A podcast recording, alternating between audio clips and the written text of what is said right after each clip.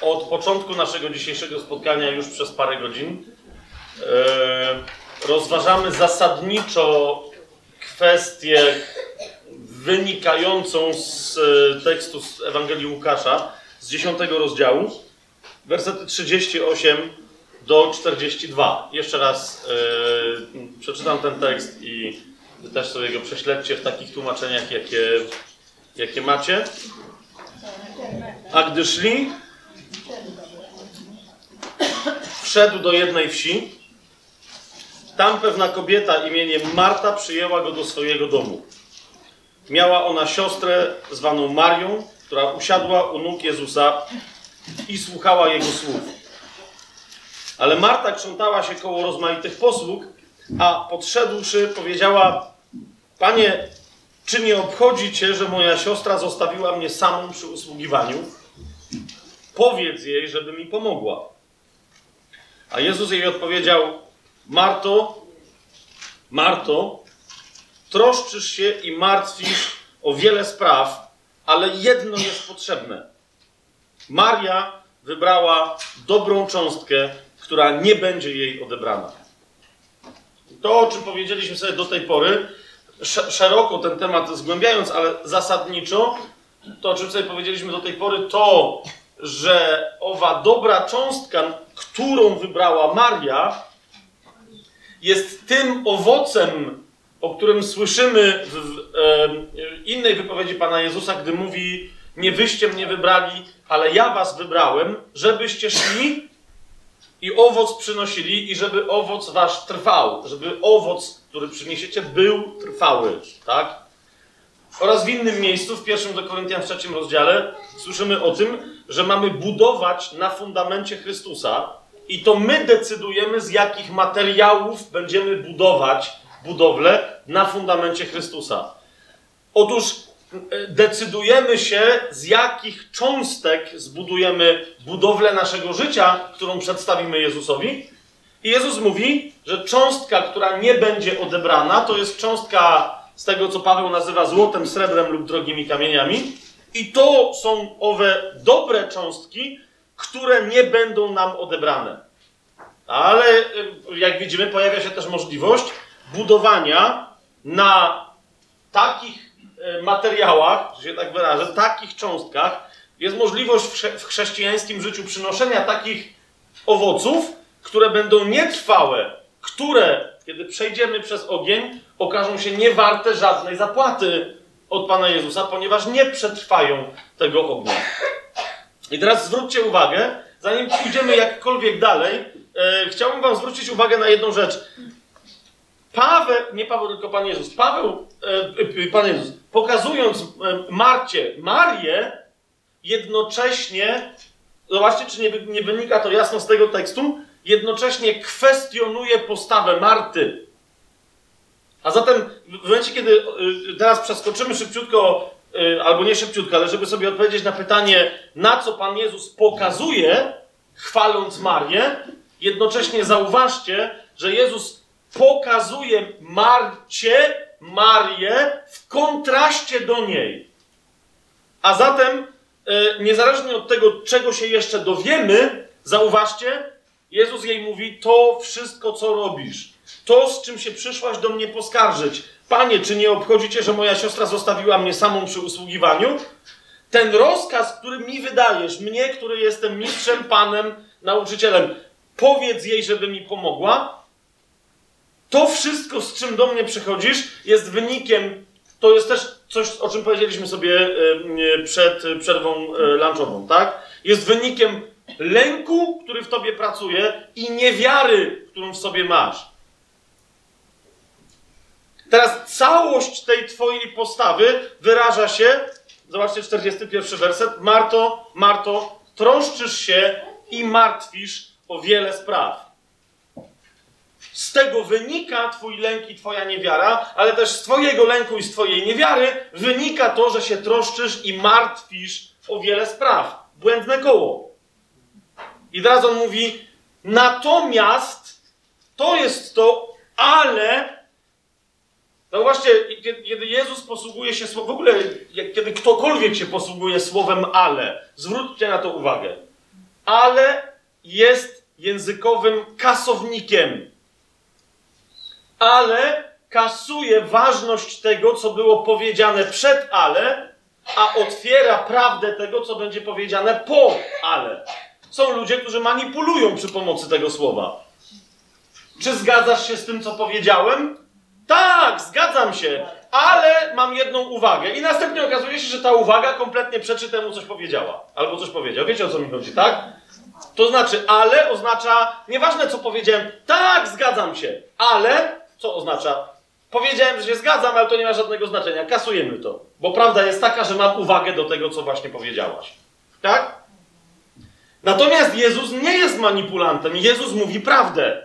Jeżeli więc posługuje się słowem ale, to posługuje się nim, żeby pokazać, co powinno być skasowane, a co powinno być otwarte i przyjęte jako prawda. Zauważcie jeszcze raz to zdanie. Marto, Marto, troszczysz się i martwisz o wiele spraw, ale jedno jest potrzebne. I to coś musi być różne, i zanim w ogóle pójdziemy dalej, zauważcie, to coś, czego potrzebujemy, jest różne i nie ma żadnego związku z troszczeniem się i martwieniem. Tak? Troska i martwienie się powinny być już dawno poza nami, ponieważ człowiek, który przez wiarę doświadczył zbawienia w śmierci i w zmartwychwstaniu Chrystusa, który przez chrzest schował się bezpiecznie w Chrystusie, czy nie wiecie, że my, którzy zostaliśmy ochrzczeni w Chrystusa, umarliśmy razem z Nim i spoczywamy razem z Nim w Bogu? Bezpiecznie? Zauważ, jeżeli rzeczywiście wprowadzilibyśmy w życie moc, pełną moc chrztu, to, to, to pierwszym owocem tej mocy chrztu jest pokój. Dlaczego? Bo trup się nie przejmuje. Po prostu. Tak? Tylko oczywiście my tu jesteśmy, nie, ale nawet taki zwyczajny trup, no rozumiesz? Tam leży i jest odprężony. Tak naprawdę tam nie ma żadnego spięcia, on po prostu się rozłożył. No nie, tak... I, no tak, to zależy kiedy, ale zasadniczo zmierza ku odprężeniu. Okej, okay, bo, bo, ma też, e, tak, bo, bo, ma, tam, ma tam też stężenie pośmiertne, także to tak. Wtedy jest troszeczkę sztywniej. No więc dlatego ten trup taki normalny nie jest najlepszym przykładem. Idzie mi tylko o to, że my mamy mieć pokój w Bogu, będąc w Nim zanurzonymi. Tak? Swoją drogą, zwróćcie uwagę, że ci, którzy są zanurzeni w śmierci Chrystusa, mają pokój, bo już żyją i martwota im nie zagraża. Jeżeli ktoś natomiast pozwala swojej trosce, jakakolwiek by nie była, doprowadzić się do zmartwienia, to zauważcie, że wraca na drogę cielesną. Droga ciała bowiem jest drogą ku śmierci. Jeszcze raz, kto nie zauważył, zmartwienie w języku polskim pochodzi od słowa martwota. Tak? Kto od troski przeszedł do zmartwienia się czymś, ten tak bardzo wziął coś w siebie, że to coś zaczyna zamieniać go w martwego. Czy to jest jasne, co, o, o co mi teraz chodzi? Tak? To jest droga ciała. Ciało się zamartwia. Ciało w związku z tym, tak, ponieważ nienawidzi się zamartwiać, dlatego, że się boi śmierci. To jest to, czym manipuluje szatan, list do Hebrajczyków. Tak? A zatem ciało cały czas się zamartwia, ale ponieważ nie chce tego robić, to robi wszystko, żeby się odprężyć. Tylko, że jedyne, co ciało może zrobić, to jest zapomnieć, że i tak czeka go śmierć. Stąd, wiecie, ludzie pokładają nadzieję, jeżeli są cieleśni. Pokładają nadzieję w ziemskich rzeczach, że one odciągną ich umysł od nie, to mogą być, wiecie, nie tylko jakieś dziadowskie rzeczy. Nie tylko chodzi mi o to, że ktoś weźmie narkotyki albo zacznie pić i że mając odlot zapomni sobie o tym, że i tak ostatecznie umrze. Nie, nie o to mi idzie. Są ludzie, którzy, wiecie, e, szukają ucieczki przed śmiercią, przed tym, że muszą się skończyć w rzeczach, które są dość szlachetne. Na przykład mówią, będę żyć dalej w moich potomkach. Więc wiecie, chcą jak najlepiej wychować dzieci, wnuki, zostawić po sobie jak największą schedę. Rozumiecie, o co mi idzie, tak? To jest, no może ja umrę, ale będę żyć w moich dzieciach, tak? Macie przykład ludzi, którzy po to tworzą, tak? Na czele ze sławnym Horacym, który na ten temat w ogóle napisał poemat. Nie wszystek umrę. Tak? Horacy to był. Horacy, nie? Horacy, dobrze. Zapytałem historyka dla pewności. Nie wszystek umrę, tak? Exegi monumentum. Postawiłem sobie pomnik. Ale prawda jest taka, że to jest oszustwo. Tak? Z oszustwem, no bo co z tego, że stoi po tobie pomnik, skoro cię nie ma? No to fajnie masz, tak? Ale widzisz, to jest cały czas to, jak oszukuje się ciało. Ciało mówi, nieistotne, że ty już nie będziesz tego doświadczać, nic nie możesz na to poradzić, ale ludzie będą cię pamiętać. Zadbaj o to, jak będą cię pamiętać. Widzisz, między innymi ta postawa, że ludzie, ludzie mogą być nośnikiem pamięci o tobie, ludzie, związek z ludźmi, z żoną, z mężem, z dziećmi, z kimś, że może być nośnikiem twojej nieśmiertelności, to jest powód, dla którego tracimy moc wiary i popadamy w niewiarę. Pamiętacie Pana Jezusa, który w Ewangelii y, Janowej wyraźnie mówi, jakżeż możecie wierzyć wy, którzy, chwa, którzy chwały szukacie u innych ludzi. Tak? To on dokładnie o tym mówi. Jest wiara dająca życie pochodzi tylko i wyłącznie od Boga. Nie od żadnego człowieka. Żaden człowiek nie może, z wyjątkiem tego jednego, o którym pierwszy list do Tymoteusza mówi, jednego człowieka, który jest jedynym pośrednikiem między Bogiem a ludźmi, człowieka, którym stał się Chrystus Jezus. Tak?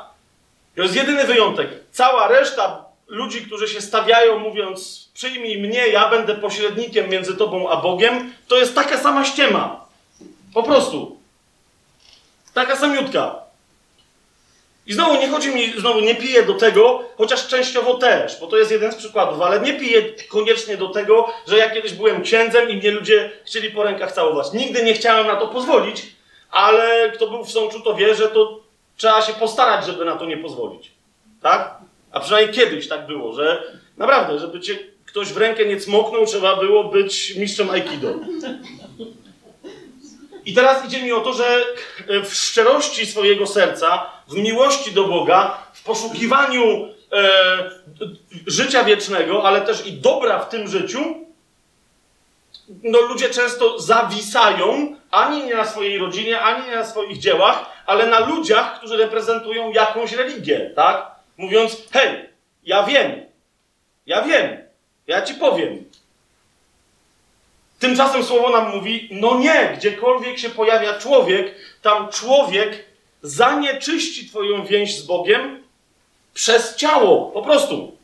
Jeden, jedyny nie, nie, oczyści Twoją więź z Bogiem, ponieważ nie miał grzechu, a teraz funkcjonuje w ciele, o którym y, Słowo Boże nam mówi, że jest ciałem duchowym, do, które również nam jest obiecane, że my będziemy tak samo jak On przemienieni i otrzymamy takie same ciała jak On. On jest pierworodnym spośród tych, którzy mają otrzymać takie ciała. A zatem yy, wszędzie, gdzie się pojawia troska, tak to podsumujmy, zwłaszcza taka, która się zamienia w zmartwienie, niezależnie od tego, jak w życiu chrześcijanina mogłaby być zracjonalizowana. O to mi chodzi, tak? Że ktoś sobie siedzi i mówi, no ale przecież wiesz, no to jest takie trzeźwe. Nie dał nam Bóg ducha bojaźni, ale mocy miłości i trzeźwego myślenia. Otóż trzeźwe myślenie i racjonalność chrześcijańska musi nadal być oparta na trzeźwości ducha, a nie na trzeźwości duszy czy ciała. Rozumiecie, o co mi idzie?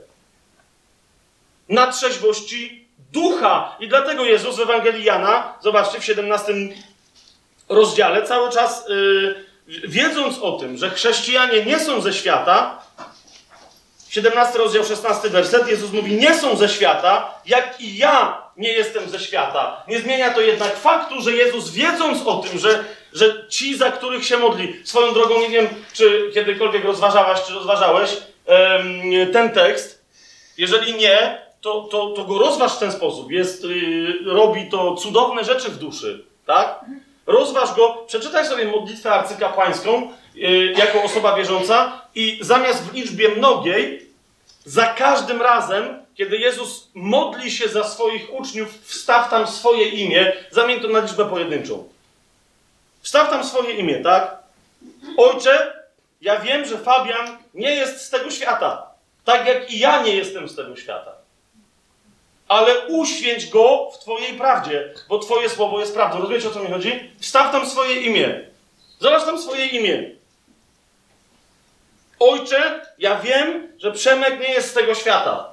Ojcze, ja wiem, że Kasia nie jest z tego świata. Ojcze, ja wiem, że Weronika nie jest z tego i tak dalej. Przeczytaj sobie całą modlitwę arcykapłańską. Rozumiesz, Je- Jezus się modli za wszystkich, którzy są Jego. Ty, będąc Jego, jesteś obiektem, rozumiesz, centrum tej Jego modlitwy. On się tutaj modli za Ciebie.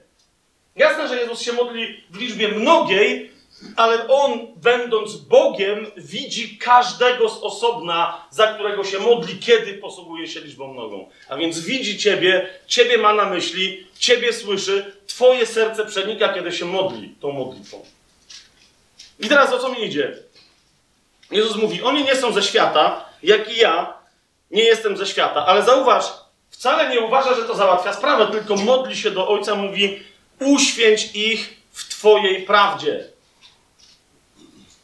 Rozumiesz, istnieje prawda, która jest prawdą Boga, i istnieje prawda, która jest prawdą duszewną, prawdą ciała, prawdą i tak dalej, i tak. Tak? Racjonalność chrześcijanina powinna wynikać z tej jednej, jedynej prawdy, która jest obiektywna i która jest prawdą Bożą, która się objawia w duchu, ale jednocześnie także musi być zgodna, gdyż jest wyrażona gdzie? W obiektywnie zapisanym i objawionym Słowie Bożym. Bo mamy zaraz napisane: uświęć ich w Twojej prawdzie, Twoje słowo jest prawdą. Mamy obiektywnie przedstawione Słowo Boże. I ono jest prawdą. Duch nigdy nie będzie przeczył sam w sobie, bo Jezus w innym miejscu wyraźnie powiedział, że królestwo wewnętrznie podzielone nie może być Boże. Tak? Czemu? No bo Boże Królestwo będzie trwać i trwa na wieki, a to królestwo, które jest podzielone wewnętrznie, musi upaść. Dlatego nie jest Boże. A więc nie ma sprzeczności w Słowie. Nie ma sprzeczności w tym, o czym mówi Słowo i jak Bóg siebie w Słowie objawił, a tym, jak objawia się Tobie w konkrecie Twojego życia w duchu. To wszystko musi być ze sobą spójne i zgodne. Jeżeli Ty racjonalizujesz, kiedy słyszysz, że Jezus mówi, nie troszcz się o to, co masz jeść, nie troszcz się o to, co masz pić, bo o to poganie zabiegają i ty mówisz, że no tak, niemniej, no jeżeli nie ja, to kto? To zauważ, co robisz. To zauważ, co robisz. Manipulujesz Słowem Bożym. I teraz, jeżeli ktoś powie, no ale to jest racjonalne, to jest racjonalne według duszy. Nie troszczcie się, tymczasem Jezus mówi, o wasze dusze, ale zatroszczcie się wreszcie o to, czego potrzebuje duch. Niech duch podda wreszcie pod swoje panowanie duszę, a dusza wówczas przeciwstawi się ciału i ciało, ciało zacznie służyć całej reszcie. Czyli Duchowi Świętemu, zamieszkującemu Twojego ducha.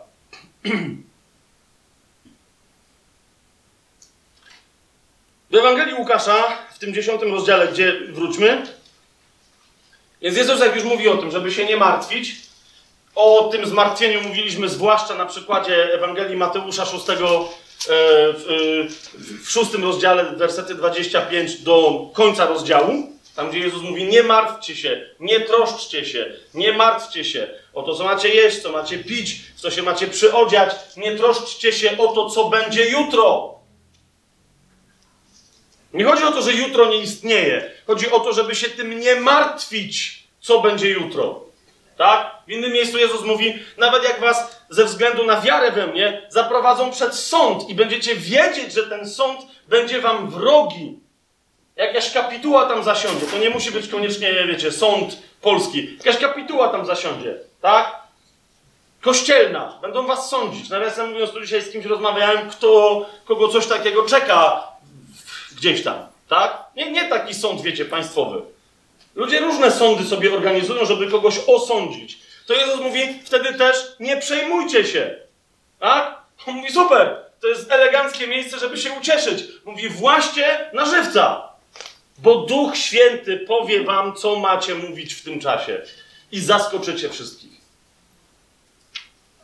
Niemniej, jak już to wszystko mamy powiedziane, Jezus mówi, przestań się więc wreszcie martwić, przestań się troszczyć o tyle różnych spraw, zwłaszcza no, takich, które są cielesne i które są duszewne. Jezus mówi, bo tylko jedno jest potrzebne. I teraz, kochani, taka lekcja. Jeżeli gdzieś pada tego typu sformułowanie, ja o tym już mówiłem, ale powtórzę. Jeżeli pada gdzieś sformułowanie jakieś i Jezus go nie tłumaczy, jeszcze raz to powtórzę, miejcie pewność, że Jezus do czegoś konkretnego się odwołuje, tak? Do jakiegoś słowa, które powinno ci już być znane. Jak nie jest ci znane, no najprawdopodobniej trzeba sięgnąć do Starego Przymierza, gdyż to jest właśnie gdzieś tam znajduje się tekst, do którego Jezus się odnosi. Jezus mówi: jedno jest potrzebne. Jedno jest potrzebne. Jak to chwycisz, tak jak Maria zrobiła, to oto właśnie otrzymasz swoje udziały, których nigdy nikt cię nie pozbawi. Które ci gwarantują, w cudzysłowie oczywiście, fortunę aż na wieczność. Tak? Jedno jest potrzebne. E, wiem, że różne następnie tu się mogą pojawiać in- interpretacje, ale mamy jedno takie miejsce, gdzie to jedno, jako jedno, zostało wyrażone wprost, mówiąc: jednego tylko pragnę. Psalm 27. Najpierw sobie tam to, nie, nie, to nie jest jedyne miejsce, pokażę wam jeszcze ym, parę, które Duch Święty nam objawił, ale zerknijmy do Psalmu 27. Zauważcie, o czym do tej pory mówiłem, tak? To, e, po co mamy sięgnąć, musi nas, musi być czymś uwalniającym od lęku. Musi być czymś uwalniającym nas od niewiary, a więc budującym wiarę. Zobaczcie Psalm 27, czwarty werset. Psalm 27, czwarty werset. O jedno proszę Pana i o to będę zabiegał. I powiedzcie mi, czy to nie jest ten moment w słowie, do którego Jezus się odwołuje, mówi, że potrzeba tylko jednego. Najpierw zobaczcie tylko ten werset. Dawid tutaj woła: O jedno proszę Pana i o to będę zabiegał, abym mieszkał w domu Pana po wszystkie dni mojego życia. Abym oglądał piękno Pana i dowiadywał się w Jego świątyni. Rozumiecie? Jeszcze raz. Tu, co prawda, na końcu tego wersetu nie, nie widzimy, nie ma seli, ale zróbmy swoją selę. Tu jest sela. Jeszcze raz. O jedno proszę Pana. Zwróćcie uwagę, jeżeli ktoś taki jak Dawid z umysłem żydowskim mówi, że o jedno, to nie ma na myśli, że mówię, że o jedno, ale jeszcze jest siedem innych spraw. Nie. Jak mówi, że o jedno, to znaczy, że o jedno. Że o tylko to jedno we wszystkim chodzi. O jedno, proszę Pana, i o to będę zabiegać. Abym mieszkał w domu Pana po wszystkie dni mojego życia, abym oglądał piękno Pana i dowiadywał się w Jego świątyni. Mieszkać w domu Pana po wszystkie dni mojego życia, oglądać piękno Pana i dowiadywać się w Jego świątyni. Wróćmy do Ewangelii Łukasza. Zaraz tu jeszcze wylądujemy w tym, yy, yy, w, w, w, w tym psalmie. Tylko chciałbym Wam od razu zwrócić uwagę, zauważcie, że również Łukasz wie, o czym pisze. Jeszcze raz przypomnę, tak? O co, co, o co jedno jest ważne? Mieszkać w domu Pana, oglądać piękno Pana i dowiadywać się w Jego świątyni. Zauważcie, Ewangelia Łukasza, 10 rozdział, 38 werset. Tam pewna kobieta imieniem Marta przyjęła go, czyli Jezusa, do swojego domu. Popatrzcie na Marię. 39 werset. Miała ona siostrę zwaną Marią, która usiadła u nóg Jezusa i słuchała jego słów. Pierwsza podstawowa rzecz. Co zrobiła Maria? Usiadła z Jezusa i słuchała Jego słów. Jeszcze raz zwróćcie się do wersetu 4, 27 psalmu. Maria uznała, że to jest dom Jezusa, a nie jej. Marta przyjęła Jezusa do swojego domu. Wiecie o co mi chodzi? Ilu chrześcijan przyjmuje Jezusa jako Pana, mówiąc, Ty jesteś Panem, ale tu ja rządzę. Ty jesteś królem wszechświata, ale rozumiesz, tu jest moje życie. Ja wiem, że Ty jesteś najmądrzejszy na świecie, ale mnie nie ucz.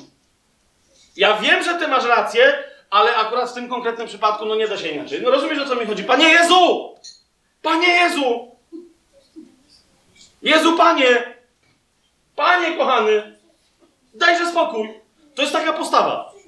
To jest Marta. Rozumiecie? I dlatego ona się czuje w mocy, żeby następnie, zobaczcie, w 40 wersecie, rozkazywać Jezusowi. Powiedz jej, żeby mi pomogła.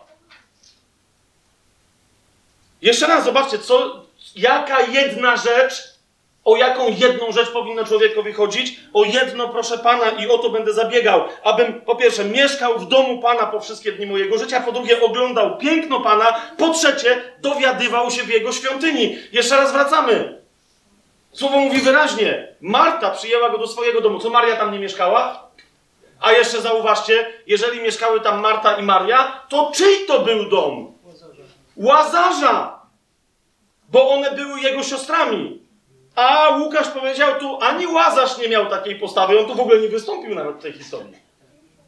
Tak? Ani Maria nie miała takiej postawy. Marta tam latała i mówiła, to jest mój dom. Ja chyba wiem lepiej, nie?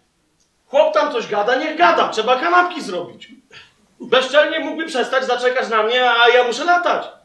Rozumiesz, nie dość, że ona służy, to jeszcze potem robi z siebie ofiarę. Zaczyna się nad sobą użalać. I nikt nie widzi, jak ja cierpię. Nikt nie widzi, jak ja służę.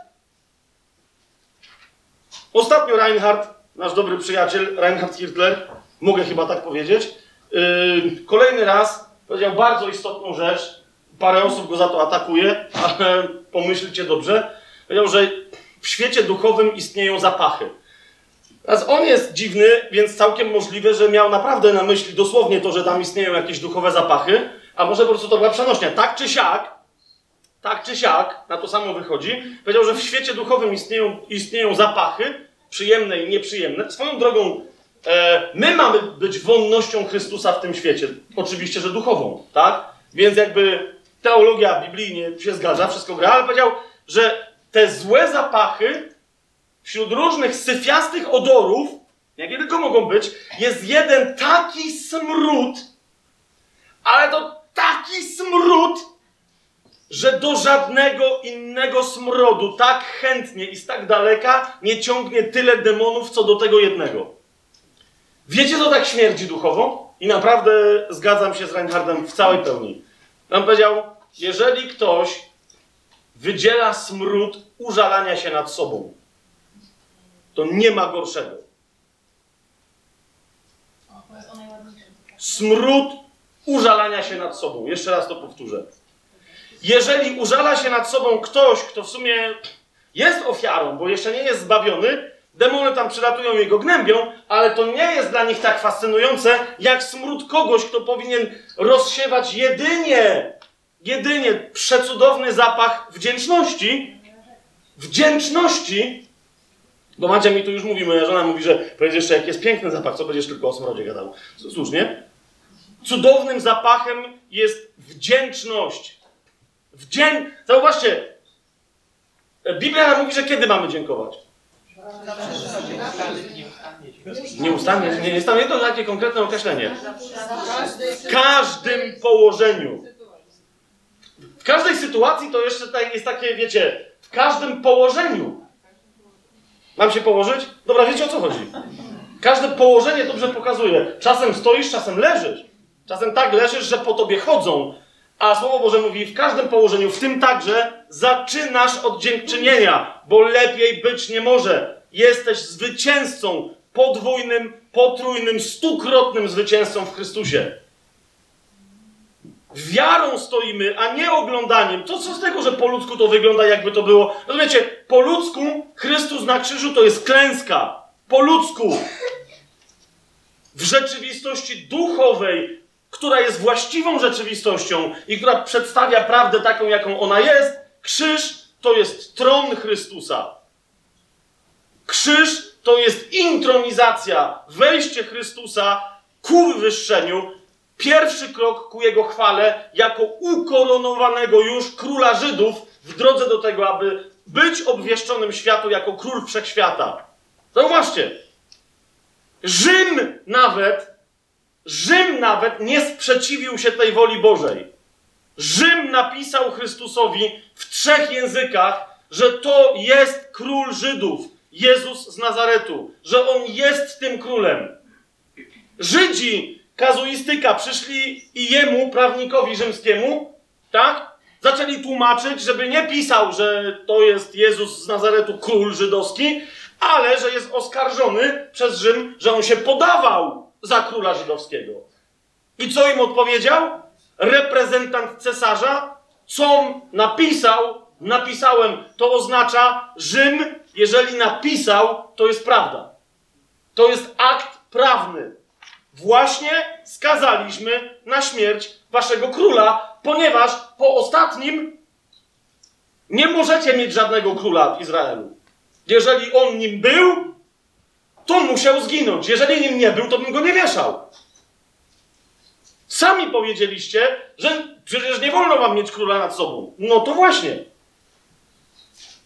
Nawiasem mówiąc, zwróćcie uwagę, ich dziwaczne wyznanie. Nie mamy żadnego króla ponad nami. I oto się pojawił król, który w momencie swojej intronizacji został wywyższony ponad nich wszystkich, ponad ich głowami.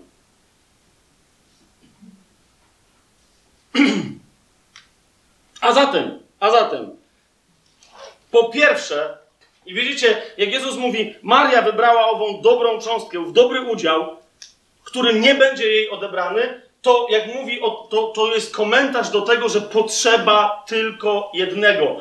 Ewidentnie odwołuje się i Łukasz to też pokazuje w swoim tekście, że Jezus się odwołał w tej wypowiedzi do tego, o czym w psalmie 27 pisał Dawid. Zobaczcie, po pierwsze, mieszkać w domu Pana. Maria mówi, gdzie jest dom pański? Tam, gdzie jest Jezus. Tak? To tamci mówią, no nie, nie, dom pański to jest świątynia.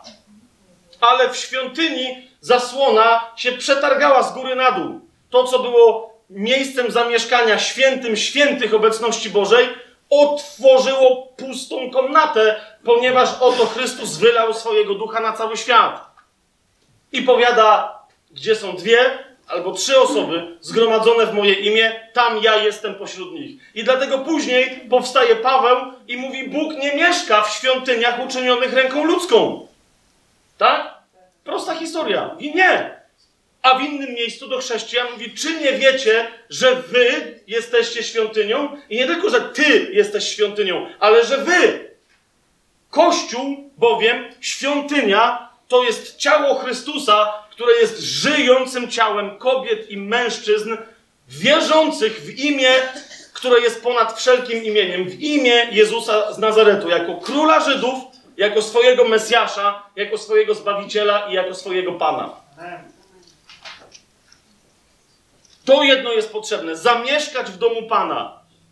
W domu Pana zaczynasz zamieszkiwać przez nowe narodzenie, przez wyznanie wiary w to, co On uczynił dla ciebie na krzyżu i przez wyznanie wiary w to, że Ojciec potwierdził to dzieło, wskrzeszając Jezusa z martwych. Jeżeli w sercu swoim uwierzysz, że Bóg Jezusa wskrzesił z martwych, a ustami wyznasz Jezusa Panem, będziesz zbawiony. List do Rzymian, 10 rozdział. Tak? Druga rzecz. Zauważcie, miała ona siostrę zwaną Marią. Usia ona usiadła u nóg Jezusa i słuchała jego słów. Zobaczcie, usiadła u nóg Jezusa. Dlaczego ja się ośmielam stwierdzać, że Maria uznała, że to jest jego dom? Ponieważ ona uznała, że on jest mistrzem. Gdzie jest mistrz, tam ma dom. Tak? W Ewangelii Jana, jak się uczniowie pytają, mówią, mistrzu, gdzie mieszkasz? On mówi, chodźcie i zobaczcie. I teraz powiedziane jest, że poszli do niego do domu, ale idzie o to, że oni zawsze byli z nim w domu, ponieważ zawsze za nim chodzili. Mówi, chodźcie i zobaczcie. Skąd wiemy, że Maria uznała Jezusa za mistrza? Bo usiadła u jego stóp. To był typowy gest, zarezerwowany swoją drogą zasadniczo dla mężczyzn w Izraelu, I jeżeli mężczyźni tak robili, mężczyzna wobec mężczyzny, ten gest był uznawany za szlachetny. To oznaczało, uznaję siebie za twojego ucznia, ucz mnie, proszę. Zauważcie, Paweł, kiedy mówi, że był uczniem Gamaliela, to co mówi? Że zasiadał u jego stóp. Tak? A więc mówi, traktowałem Gamaliela jako mojego mistrza. Po prostu, tak? Więc samo pismo nam o tym mówi, ale też z historii o tym wiemy. Zasiad... W Izraelu u... zasiada się u stóp swojego nauczyciela. W każdym innym przypadku to jest zachowanie albo e, niewłaściwe, albo wręcz niestosowne, nawet nieczyste seksualnie. Zwłaszcza kiedy kobieta siada u nóg u stóp mężczyzny. Zauważcie swoją drogą, mamy też inną kobietę w Biblii, która robi bardzo podobną. O, ta robi dopiero rzecz, tak? Ona przychodzi, płacze Jezusowi na stopy, ociera je włosami, e, namaszcza go olejkiem, całuje go po nogach, tak? I zauważcie, co się dzieje faryzeuszowi w głowie, który mówi, gdyby on był prorokiem, to by wiedział, co to za jedna. Za każdym razem to nie jest, to nie jest ta Maria. To nie jest ta Maria. W każdym razie nie mamy na to dowodów, że to jest ta Maria. Okay?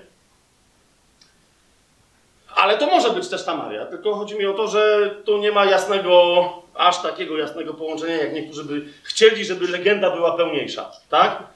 Em, Zatem, ja zawsze zresztą powtarzam, tak? Jak ten sobie myśli, gdyby on był prorokiem, to by wiedział, co to za jedna. Zawsze mam odpowiedź w sobie, gdybyś ty był prawdziwym faryzeuszem, to byś nie wiedział, co to za jedna. Bo skąd ty wiesz? No wiecie, no nie? To jest pierwsza jego myśl. Widzi kobietę, która jest nierządnicą zapewne, która przychodzi do mistrza, przecież nie go podrywać, rozumiecie, tylko robi coś zupełnie, nawet dla swojego zawodu, jako dla kurtyzany, w ogóle niestosownego. Tak? I ten jedyne, co ma w głowie, to ona, że, go, to, że ona go maca po nogach. No rozumiecie to? To gdzie masz umysł, człowieku? Nawiasem mówiąc, Jezus jest prorokiem i Szymonowi udziela, y, faryzeuszowi, e, udziela właściwej, mocnej odpowiedzi, jeżeli pamiętacie. No ale tutaj mamy Marię, która siedzi u nóg Jezusa. I teraz widzicie, jeżeli odwołamy tę sytuację jeszcze raz do 20, bo, bo Jezus mówi, to jest to, to jedno, czego potrzeba. Czyli ona czuje, że jest u Jezusa w domu.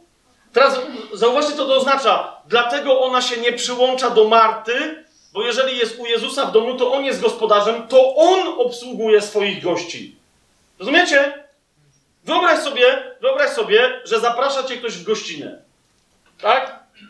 Zaprasza cię ktoś w gościnę. I ty do niego przychodzisz i mówisz, dobra, e, siądźcie sobie, muszę to trochę ogarnąć, bo macie syf, no nie? I zaczynasz mu sprzątać dom. Cześć, latasz i ty mówisz, czekaj, ale wiesz co, bo przygotowałem dla ciebie sałatkę i wino i coś tam, a to mówi, dobra, twoje sałatki. Bierze twoje rzeczy z lodówki, wywala i sam zaczyna coś robić. No jak długo byście pozwolili na taką sytuację? Rozumiecie, o co mi idzie? Jeżeli Jezus jest u siebie w domu, Marta powinna siąść tak jak Maria i zapytać, Panie Jezu, coś może pomóc? A on powiedział, nie, nie, dziewczyno, tutaj mam 12 chłopów, no i sobie poradzą. A mam sałatkę z makreli jakąś zrobią z serem. Spokojnie. Ale rozumiecie, ta lata, bo ona nie widzi, kto tu jest szefem. Wczoraj moja żona tak zaczęła latać yy, yy, u, u pastorstwa w domu i mówi e, tu, e, tak, co to było? Zmywarka. Zmywarka tu zaraz. I pierwsze co? Je, je, jedno z drugim powiedział. Mówią, dziewczyno, zasiądź, ty się odpręż. To nie jest twoja zmywarka, to nie jest twój dom. I teraz uważajcie, bo to, o tym mówię, tak? Że, ale zaraz, ale przecież powiedzieliście, że możemy się u was czuć jak u siebie w domu. Natychmiast Kasia mówi, yy, zmywarka sprawcę. Działaj! Rozumiecie? Konsekwentnie. A rzeczywiście, wy już jesteście jak swoi. No to dobra, sprzątaj. To tylko ja sobie wtedy pomyślałem, kurde, wolałbym być traktowany jak Gosia, tak? To tam udawałem, że coś niby robię. Więc to jest pierwsze, tak? Zamieszkać w domu Pana. Ale patrzcie drugie. O jedno proszę Pana, tak? Abym mieszkał w domu Pana po wszystkie dni mojego życia. Patrzcie, co jest drugie. Zanim ona słucha, abym oglądał piękno Pana. To że ona siedzi u jego stóp i, i na niczym innym się nie koncentruje. Tak? Ona go kontempluje. Patrzy na niego. I teraz nie idzie mi o to, żebyście z z tego nie zniżyli, wiecie, do jakichś cielesnych tematów, że przystojny chłopak był zasadniczo gwiazda roka, tłumy za nim chodziły, no to jej się podobał. Wiecie, tak? Dan Brown z tym swoim kretyńskim kodem Da Vinci. Ja nie wiedziałem nawet, że tyle dziadostwa, teraz byliśmy w Anglii, że on tyle dziadostwa narobił. Są chrześcijanie, którzy, rozumiecie, tłumaczą. Ja mówię, że stary, ale Biblia mówi, a mówi, ale ja czytałem w kodzie Da Vinci. Serio? Serio. Rozumiem, że kod Da Vinci powstał przed Ewangelią Mateusza. Gdzieś w okolicach zapewne Hioba, tak? Weźże się ogarnij, człowieku. Kod Leonardo da Vinci. Tak? Więc duchowo działamy, tak? Ona ogląda piękno Pana. Zauważ, to jest druga rzecz. O jedno proszę Pana i o to będę zabiegać. To jest kobieta, która o to zabiega. Ona jest w domu Pana, ogląda piękno Pana i dopiero zauważcie, trzecia rzecz, słucha Go, dowiadywać się chce w Jego świątyni, uczyć się od Niego w Jego świątyni. Tak? To jest to, co ona robi. Maria siadła u nóg Jezusa i słuchała Jego słów. Jeszcze raz zwrócę Wam uwagę na istotną kwestię. Jest różnica między słyszeniem a słuchaniem. My naprawdę mamy problem dzisiaj, będąc Polakami, że nie znamy swojego języka. To znaczy posługujemy się nim, często nie wiedząc, co gadamy. Tak? I nie widząc związków między wyrazami, a mamy naprawdę cudowny język. Jedną z największych, e, jeden z największych komplementów, jaki usłyszałem pod adresem języka polskiego, był komplementem z ust Żyda, wypowiedzianym prost. Powiedział, że humor, jak i mądrość języka hebrajskiego są zasadniczo nie do przełożenia we wszystkich swoich niuansach na żaden inny język, z wyjątkiem języka polskiego. Rozumiecie to? I dlatego na przykład nie ma w żadnym innym języku, wiecie, zbiorów e, zniuansowanych żartów żydowskich. Wiecie o co mi chodzi? Bo tam jest jeden czy drugi o tym, jacy Żydzi są chytrzy, ale zasadniczo to jest taki sam kawał o tym, jacy, jakie Krakusy są chytre, albo Szkoci są chytrzy, albo Poznaniacy. No wiecie o co mi idzie, tak? To jest uniwersalny dowcip. Ale żeby złapać, wiecie, geszewcik, że tak powiem, tylko w języku polskim da się oddać te same niuanse, które ja o tym nie wiedziałem. Tak? Zupełnie o tym nie wiedziałem. Więc na co chcę Wam zwrócić uwagę? Widzicie, tu jest mowa o tym, o czym jest też mowa e, w hebrajskiej Biblii. Tak? Najważniejsze przykazanie, nie pierwsze w kolejności, ale najważniejsze przykazanie, jak brzmi? Powiedzcie mi. Jakie, jakie?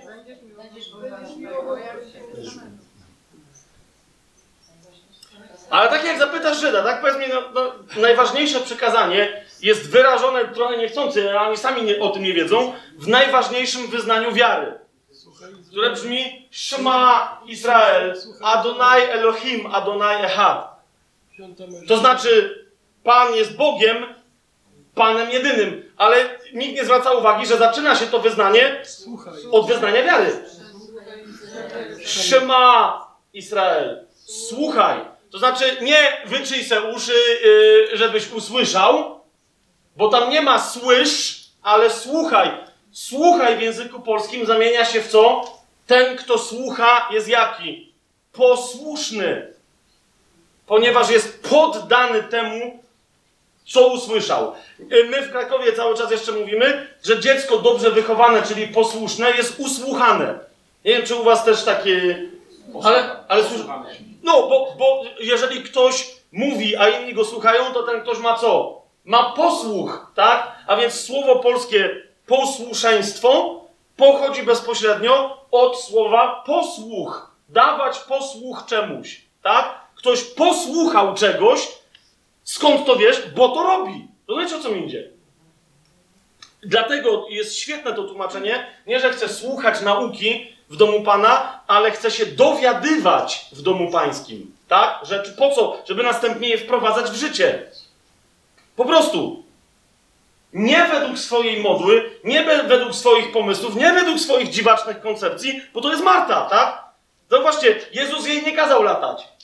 Ale ona stwierdziła, kto jest pobożny, musi latać. No to lata. Zobacz dzisiaj, na, i, co robią chrześcijanie. Latają, ilu lata, rozumiecie, i ilu jest sfrustrowanych, skonsternowanych również, bo mówią, no mój Boże, no wkładam tyle wysiłku. Tyle wysiłku. Się jeden nawrócił? Cztery miesiące działań. Jeden się nawrócił? Co jest grane? Jeszcze więcej wysiłku? Wiesz, pytanie brzmi, ale czy ty robisz to, co Bóg ci powiedział, że masz robić? Czy jesteś posłuszny?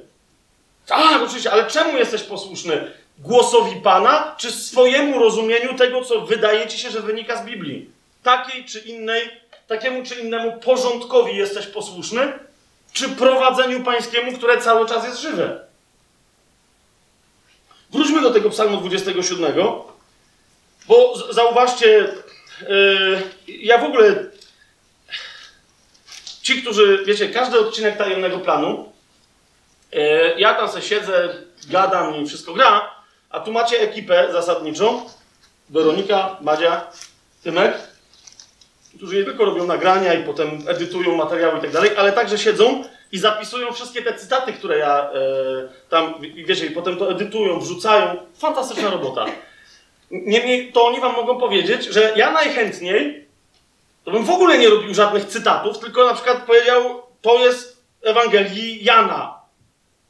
Dlatego, że cytat wyrwany z Ewangelii Jana jest dla mnie trochę, wiecie, bolesny, tak?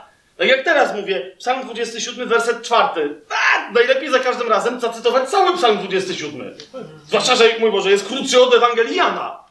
Tak? Dlatego, czemu nie mielibyśmy tego, nie chodzi mi o to, żebyśmy cały koniecznie Psalm 27 przeczytali, ale weźcie go sobie kiedyś na modlitwę. Szaleństwo. Ale zobaczcie, co się dzieje, tak?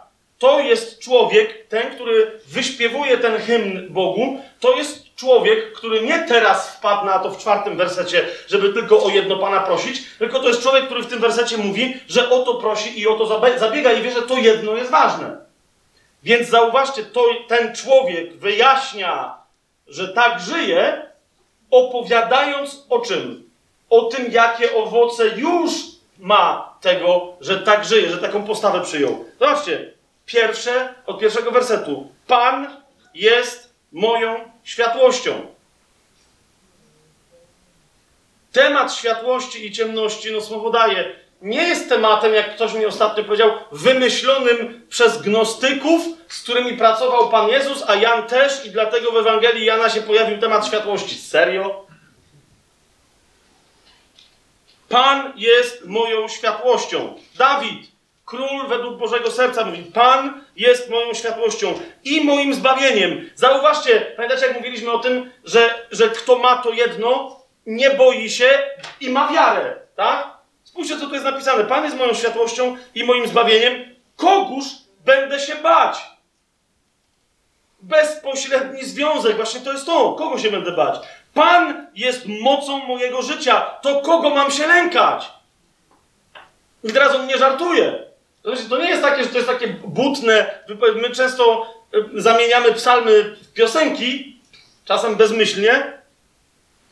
By the rivers of Babylon. Tragiczna pieśń, taką, że Żydzi w zasadzie zawsze ją tylko recytowali, bo płakali zawsze przy tym, a my mamy disco. Zauważcie, co to jest za tekst, tak? Nad rzekami Babilonu siedzieliśmy i płakaliśmy. A tu By the rivers of Babylon. Tu Dawid, kiedy to śpiewa, wie, co mówi, tak? To jest gość otoczony przez swoich wrogów. To jest gość, który walczy z wszystkimi ludami Kanaanu. Z wszystkimi, którzy go otaczają dookoła. Rozumiecie? Ma, ym, ma miasto wielkości y, starówki y, lubelskiej. Znaczy, nie wiem, czy to się tak nazywa. U was to jest starówka, tak? Można tak powiedzieć? Nie. Stare... Szacunek! W Krakowie bym powiedział starówka, bym po mordzie dostał od razu. Sam, sam od siebie! Sam od siebie! Stare miasto! Stare miasto. I Lublin, no i od razu widać, że jakie to są związki z Warszawą. Kurde, żartuję. Stare miasto, to nie nie cudownie. Chciałem sprawdzić, czy jesteście bardziej warszawiaki, czy Małopolaki. I, a wy jesteście bardziej lubelaki. Okej, e, tej wielkości, tak? Rozumiesz, to, to nie chodzi o to, że e, gość siedzi w Lublinie i mówi o swoich wrogach, którzy mieszkają w Berlinie. Tak? On mówi o gościach, którzy mieszkają Na Kalinie. Nie chciałem mówić, że w hełmie na przykład, no nie, czy, ale no wiecie o co mi chodzi, mieszkają niedaleko. Naprawdę, tak? I to hełm to akurat, to wiecie, to, to już byłby taki wow, to już prawie Edom, no nie? To, to. Nie hełm, tylko jak się to nazywa? Nie zamość tam. Świetnie. O świdnik mi chodziło, co ja o jakimś hełmie No gadam? właśnie. No bo chem to. Świdnik, świdnik, świdnik. Ale nieważne, idzie mi o to, że wiecie, to jest sytuacja, w której prawie że, tak, jak kiedyś w Nowej Hucie, jest osiedle na osiedle, tak? Po prostu, osiedle na osiedle, jest dzielnica na dzielnicę. Po prostu, tylko po to, żeby, wiecie, spowodować, że jesteśmy fajni. Oni tam się tak grali, no jak Indianie w Ameryce Południowej, tak? A więc on ma gości, którzy naprawdę mogą mieszkać na drugiej górze. I teraz patrzcie, co mówi. Drugi werset i następny. Gdy złoczyńcy, moi przeciwnicy i wrogowie wystąpili przeciwko mnie, aby pożreć moje ciało, potknęli się i upadli. I teraz mówi, tak było. A jak będzie? Chociażby wojsko rozbiło naprzeciw mnie obóz, moje serce się nie ulęknie. Choćby wojna wybuchła przeciwko mnie, nawet wtedy będę ufał. Jeszcze raz zauważcie, pierwszy werset mówi, kogo mam się lękać? Ten werset trzeci mówi, zawsze będę stać na wierze, która jest ufnością złożoną w tym, który jeden, jedyny jest wart zaufania. Czy to widzicie? To jest to. I, I dlatego mówi, że żeby to utrzymać, o jedno proszę Pana, czwarty werset, i o to będę zabiegał, abym mieszkał w domu Pana po wszystkie dni mojego życia. Raz, dwa, abym oglądał piękno Pana. Trzy, dowiadywał się w Jego świątyni. Uczył się w Jego świątyni. Piąty werset, zobaczcie dalej, co się dzieje. Skryje mnie bowiem w dniu niedoli w swoim przybytku. Schowa mnie w ukryciu swojego namiotu i wyniesie mnie na skałę. Mamy masę chrześcijan, którzy siebie nawzajem pouczają dzisiaj, bo nie mówię teraz o niewierzących ludziach, że trzeba budować na skalę. Trzeba budować na skalę. No wiesz, musisz budować na skalę, a ty chyba budujesz na piasku. Tylko naj, co jest najciekawsze, że w momencie, kiedy już ci wytłumaczą, że budujesz na piasku, następnie prowadzą cię na skałę, którą oni wybrali. Wiesz o co mi chodzi? A Jezus mówi, budujcie na skalę, ale cały czas jak się buduje na skalę? Piąty werset. Skryje mnie On w dniu niedoli w swoim przybytku. On schowa mnie w ukryciu swojego namiotu i to On wyniesie mnie na skałę. W innym miejscu inny psalm mówi, że jeżeli Pan domu nie zbuduje, to na próżno trudzą się jego budowniczy. Tak? Więc jeszcze raz, jak Jezus mówi, budujcie na skalę, to znowu, i potem jest wymyślanie, co by to miało oznaczać. Jeszcze raz, jeżeli nie dał komentarza do tego, to znaczy, że, że komentarz jest wcześniej.